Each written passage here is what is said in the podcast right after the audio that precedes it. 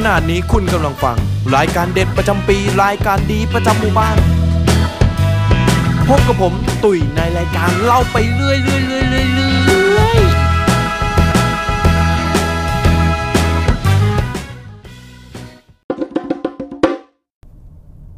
ความสัมพันธ์ต่างๆของชาวเพชรบุรีนะฮะ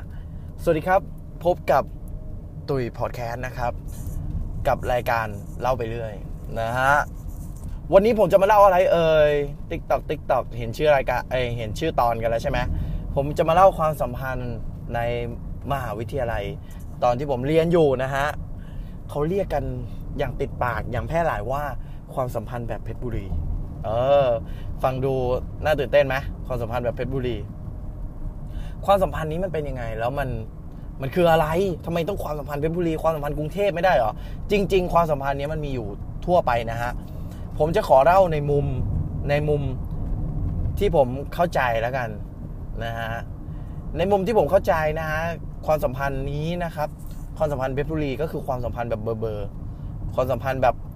หลวมๆความสัมพันธ์แบบว่าไม่ผูกมัด ความสัมพันธ์แบบว่าไม่รู้ว่าปลายทางจะคืออะไร ความสัมพันธ์นี้คืออะไร ความสัมพันธ์เพชรบุรีนี้ผมได้ยินชื่อนี้ตอนที่ผมเรียนอยู่ประมาณปีสองนะฮะ ผมเข้าไปปี 57 น่าจะเป็นปี 58 นะฮะ ชื่อความสัมพันธ์นี้เริ่มเริ่มมีความแพร่หลาย ต้องบอกก่อนว่ามาลัยที่ผมเรียนเนี่ย มันค่อนข้างแคบนะครับ ประชากรมีอยู่อย่างจำกัดพื้นที่จำกัด เราก็เลยรู้เรื่องราวข่าวสารว่า ใครเลิกกับใคร ใครคบกับใคร ใครคบมาแล้วหลายคน ใครโดนฟัน ใครฟันคนอื่น ใครทำอะไรคือรู้หมดมันมันแคบจริง ๆ คุณ คือพื้นที่เนี่ยมันมีอยู่ประมาณไม่กี่ไร่โอ้โหหลายไร่อยู่ แต่ว่าเอาไปนว่ามันตึกเรียนเนี่ยมีไม่กี่ตึก มีรวมหนึ่งรวมสองมีตึกคณะการจัดการตึกสัตว์เออเอาไปนว่ามันแคบแล้วกันเนาะความสัมพันธ์เพชรบุรีนี้ตอนความเข้าใจของผมนะฮะ มันคือความสัมพันธ์แบบเบอร์เบอร์แบบเหมือนมีหมอกจางๆ ในความสัมพันธ์ของพวกเรา สมมุติความสัมพันธ์คนสองคน คุยกันมาแล้วประมาณแบบ เออสามเดือน คุยมาแล้วสามเดือน ยังเป็นพี่น้องกันอยู่สี่เดือนเป็นพี่น้องที่สนิทห้าเดือน เฮ้ย เป็นพี่น้องที่สนิทมาก ไปกินข้าวกัน ดูหนังกัน คุยกันทุกวัน บอกฝันดีฮัลโหลตัวเองฝันดีนะ อะไรอย่างนี้กันทุกคืน แต่ว่าอุ้ยตายเราไม่ได้เป็นอะไรกัน เราเป็นอะไรกันเนี่ย เราเป็นเพื่อน ก็ไม่ใช่ เป็นเพื่อนสนิทก็ยังไม่ใช่ เป็นพี่น้องเฮ้ย อันนี้ก็ใกล้เคียงนะฮะทำไมถึงใช้คำว่าใกล้เคียงกับพี่น้องนะฮะเออส่วนใหญ่นะครับเขาจะไม่ค่อยคบกับรุ่นเดียวกันนะฮะเราจะไม่ค่อยจีบรุ่นเดียวกัน เพราะว่าอะไร ถ้าคุณจีบรุ่นเดียวกัน สมมุติ ผม ไอ้ตุย ไปจีบเพื่อนที่อยู่เอกเดียวกัน เรื่องราวของคุณเนี่ยวงมันจะแคบนะครับ วงมันจะแคบมาก แคบขนาดไหน สมมุติผมเอกผมเนี่ยมีเจ็ดสิบคน เราอยู่ในกรุ๊ปไลน์เดียวกัน เราเรียน sec เดียวกัน วงมันจะแคบขนาดคุณนึกถึงภาพนะฮะ ถ้าคุณคุยกับคนเอกเดียวกัน เอกเดียวกันเอกเกมผมมีเจ็ดสิบคน วงกลมของคุณเนี่ยเส้นผ่าศูนย์กลาง เอ่อเจ็ดสิบเซนติเมตร ถ้าสาขาเดียวกัน สาขาก็หมายถึงรวมเอกเว็บเอกแอนิเมชันเอกเกมสามอันรวมกัน วงมันจะใหญ่ขึ้น วงมันจะไปถึง 200 ตอนนี้วงคุณมี 2 วงละ วงแรกก็คือวงเอก วงที่ 2 ก็คือวงสาขา วงคุณใหญ่ขึ้นแล้ว แต่มันยังใหญ่ไม่พอ ต่อไปวงต่อไป เป็นวงคณะ วงคณะเนี่ย เส้นผ่าศูนย์กลาง 600เซนติเมตรอุ้ยคุณพระคุณเจ้าเริ่มกว้างละ เริ่มกว้างแล้ว เรามี 600 คนยืนในวงกลม เรื่องราวของคุณก็จะแพร่กระจายช้าเขาสมมุติเราอยู่ในเราไปคุยกับคนนอกวงเลยใช่ไหมเรื่องราวของคุณคุณนึกถึงภาพคุณหยดในวงกลมเนี่ยมันมีน้ำใช่ไหมแล้วคุณหยดหมึกลงไปหมึกมันจะหยดลงไปแล้วค่อยๆ แพร่กระจายสีออกมาใช่ไหมเป็นอย่างนั้นเลยเรื่องราวของคุณจะถูกหยดลงไปแล้วค่อย ๆ แพร่กระจาย ถ้าเราหยดตรงกลางปุ๊บเรื่องราวก็มาถึงเราเร็ว แต่ถ้าคุณ คุณคุยกับคนวงนอก เรื่องราวคุณก็จะถูกหยดแล้วก็ซึมออกมา อย่างช้าช้าช้าช้าอย่างน้อยเนี่ยเรื่องมาถึงหูเพื่อนคุณ หรือว่าคนใกล้ตัวคุณเนี่ย อย่างน้อยๆเลยต้องใช้เวลาเป็นเดือน หรือว่าสองเดือน แต่แค่นั้นมันยังไม่พอคุณ แค่คณะมันยังไม่พอ เราต้องวิทยาเขตเลย เออ ทีนี้วงกว้างแล้ววงกว้างขึ้นแล้ววิทยาเขตเรามีประมาณ ถ้าเอออีกคณะหนึ่งก็มีประมาณโหหลายพัน หลายพัน รวมทั้งหมดเนี่ยประมาณหกหกพันรวมรวมทุกปีเลยนะหกพันวงมันกว้างมาก กว้างมาก ยิ่งเราคุยกับรุ่นพี่ หรือรุ่นน้องเนี่ยวงมันก็ยิ่งกว้าง โอเค ทุกคนก็อาจจะคิดแบบนี้ ทุกคนอาจจะคิดแบบนี้นะครับ ผม เราก็จะไปคุยกับรุ่นพี่ หรือรุ่นน้องออความสัมพันธ์มันก็จะเป็นอย่างนี้ คุณ อาจจะไม่ได้คุยแค่คนเดียว คุณอาจจะคุยสองคนสามคนสี่คนห้าคนแปดคน ไม่รู้ คุณอาจจะคุยกับคณะตัวเองสองคน คุณอาจจะคุยกับคณะอีกคณะหนึ่งสองคน คุณอาจจะคุยอีกคณะสองคน รวมกันหกคน เขาอยู่คนละนะคณะ เขาอยู่คนละสังคม เขาอยู่คนละ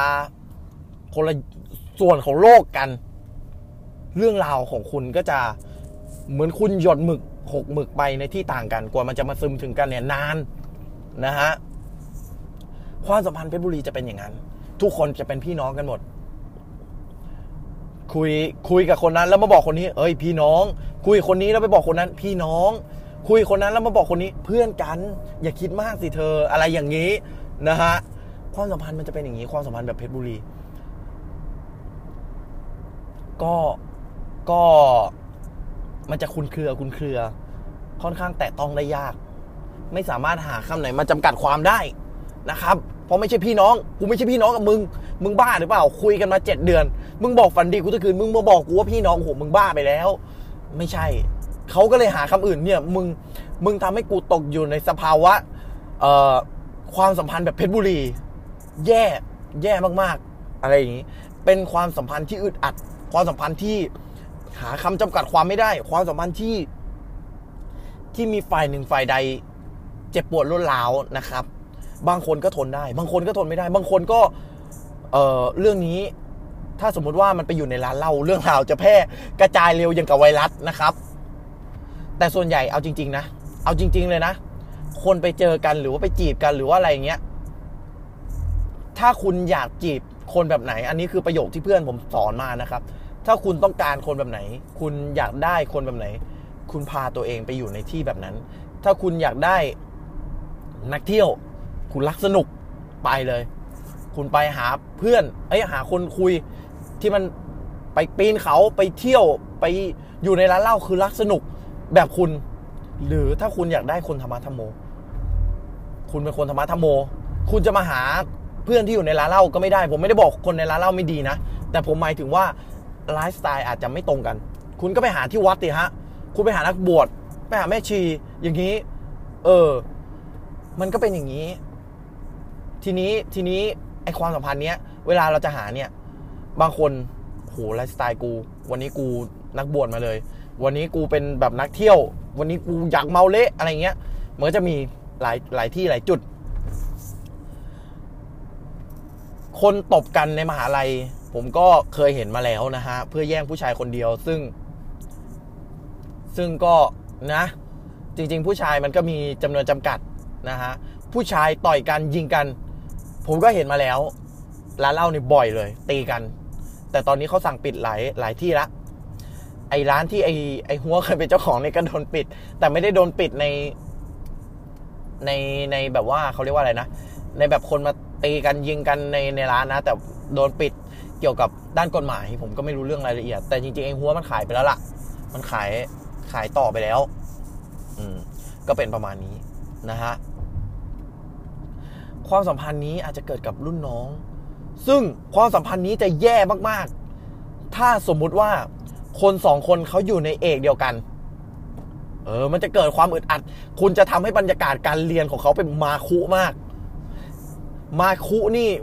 ในความเข้าใจผมมันคือการอึดอัดกดดัน กดดันมาคุบรรยากาศมาคุมาก ทุกทุกคนเงียบเดินเข้ามาในห้อง พอสมมติคุณคุยกับ A กับ B คุณคืออะผมผมผมแทนตัวเองนะผมไอ้ตุยเนี่ย ผมคุยกับเออยู่ แล้วผมคุยกับบีด้วย แต่สองคนนี้ตอนแรกยังไม่รู้ว่า ว่าผมคุยทั้งคู่ เดินเข้าไปในห้องปั๊บสักพักสองคนนี้รู้ เอาแล้วเขารู้ทำไงดีวะวิธีการแก้ ปล่อยเบอร์ฮะ เอาเหรอ เฮ้ยจริง ๆ เรา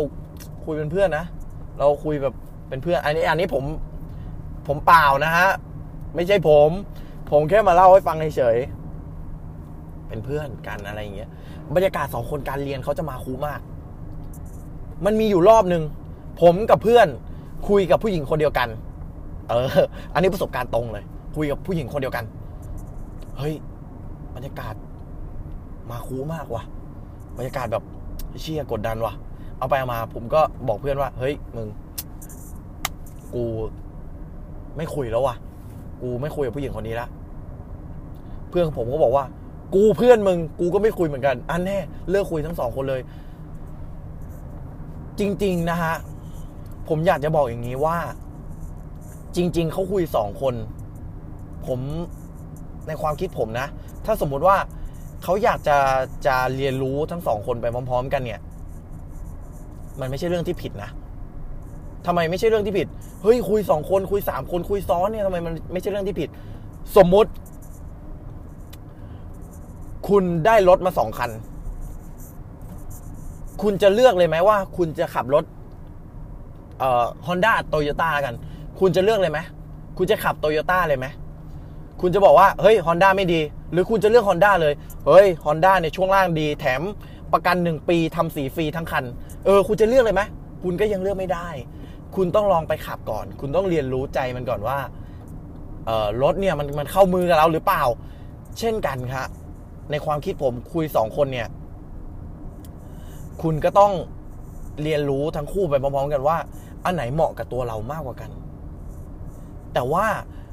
ผมคิดว่าคนเราถ้าขึ้นมหาลัยแล้วอะเราต้องมีความเป็นผู้ใหญ่มากพอมีความรับผิดชอบมากพอก็คือบอกว่า พูดไปเลยว่า เราคุยกันอยู่นะ เราดูดูกันอยู่นะ แต่เราไม่ได้คุยกันแค่คนเดียวนะ เรามีคุยกับคนนี้ด้วย เพราะว่าเราอยากจะเรียนรู้ว่าใครเข้าได้ดีกว่ากัน เข้ากับเราได้ดีกว่ากันนะฮะถ้าคุณพูดตรงๆ หลายคนก็เข้าใจ คนรับไม่ได้ก็ก็จะหายตัวไปจากชีวิตคุณ มันจะเป็นอย่างนี้ฮะ ความสัมพันธ์มันจะเป็นอย่างนี้ บางคนคุยมาสามปีเฮ้ยไม่ได้เป็นอะไรกัน บ้าไปแล้ว คุยกันมาสามปีอยู่ในความสัมพันธ์ที่อึดอัด แต่อีกคนไปคุยกับไปคุยกับ คนอื่น สมมุติคุยมาสามปี แต่ไม่ได้ตกลงว่าเป็นแฟนกันไม่มีใครเคยขอกัน แต่ทั้งคู่คิดเหมือนกันอารมณ์ประมาณว่า เออรู้กันนะว่าเป็นแฟนกันแล้วคบกันแล้ว แต่ว่ายังไม่ได้เป็นแฟนกัน ยังไม่เคยพูด ยังไม่เคยตบปากรับคำกันเออแล้วอยู่ๆผู้ชายไปคุยคนอื่น ไปไปคุยรุ่นน้องรุ่นน้องเข้ามาใหม่โอ้โหใส่ปิ้งคุยเลย เราคุย แล้วรุ่นน้องถาม สมมุติรุ่นน้องถาม พี่แล้วผู้หญิงคนนั้นน่ะ ไม่ใช่แฟนพี่เหรอพี่มาคุยกับหนูได้ไงอะไรอย่างเงี้ย ผู้ชายคนนั้นอาจจะพูดว่า เราไม่ได้เป็นแฟนกัน เราเป็นเพื่อนกัน เราคุยกันอยู่เออ ผู้หญิงคนนั้นก็อาจจะสบายใจ เอาไปเอามาสรุปสุดท้ายถ้าความแตกนะฮะว่าเขาคุยกันมาสามปีแล้วจริง ๆ รู้กันว่าเป็นแฟนกันแล้วคนอื่นก็เข้าใจว่าเป็นแฟนกัน อย่างกับหลวงพ่อปู่เข็มนะฮะ เดินลุยไฟยาว 8 เมตร ก้าวแรกไม่เป็นไรก้าวที่ 2 ตัวหงิกนะฮะหลายคนก็มองว่าตายนะฮะก็ตายจริงๆนะฮะนี่เป็นมุกของพี่หนูป่ะฮะไม่แน่ใจเหมือนกันนะครับเขาเล่นกันในเน็ตเต็มเลย ตอนนี้ นอกเรื่องกลับเข้ามา ก็จะเป็นประมาณนั้น ก็มันก็จะทำให้ผู้หญิงสองคนนะฮะเกลียดกันไปโดยโดยปริยายนะครับ เพราะฉะนั้น ถ้าคุณไม่อยากตกอยู่ในความสัมพันธ์แบบเพชรบุรี คุณต้องหาความชัดเจน ถ้าใครให้ความชัดเจนคุณไม่ได้ คุณก็ลองชั่งใจดูว่า คุณอยู่ได้หรือเปล่า คุณชอบมันหรือเปล่าไอ้ความสัมพันธ์แบบนี้ หรือคุณไม่ชอบมัน คุณก็ไปซะนะครับ หรือว่าถ้าคุณเป็นผู้ใหญ่มากพอที่จะสามารถพูดอย่างตรงไปตรงมาได้ว่า พี่หนูไม่โอเคกับตอนนี้ พี่เราเป็นอะไรกันอย่างนี้ขอความชัดเจน ผมว่าอันนี้น่าจะดี หรือว่าถ้าคุณให้ความชัดเจนเขาไม่ได้คุณบอกเขาไปตรงๆ ว่าตอนนี้ คุณยังยังยังยังอยากเลือกอยู่ ยังอยากคุยยังอยากศึกษากับคนนู้นคนนี้อยู่นะครับ ก็ขอให้คุณมีความสุขแฮปปี้กับความสัมพันธ์ที่คุณมีอยู่ตอนนี้นะครับ ผมก็มาเล่าเท่านี้แหละ ไม่รู้ว่ามาเล่าทำไม ก็ไม่รู้ว่ามาเล่าเพื่ออะไร แต่ว่า แต่ว่าก็ก็ฝากทุกคนนะครับ ว่าอะไรที่มันอึดอัด มันอาจจะไม่ใช่ตัวเรา มันอาจจะไม่ใช่สิ่งที่เราต้องการ ก็ไปจากมันซะ วันนี้ขอบคุณที่ติดตามรับชมรับฟังตุยพอดแคสต์นะครับ และเราจะกลับมาพบกันใหม่ ในครั้งหน้าขอบคุณครับ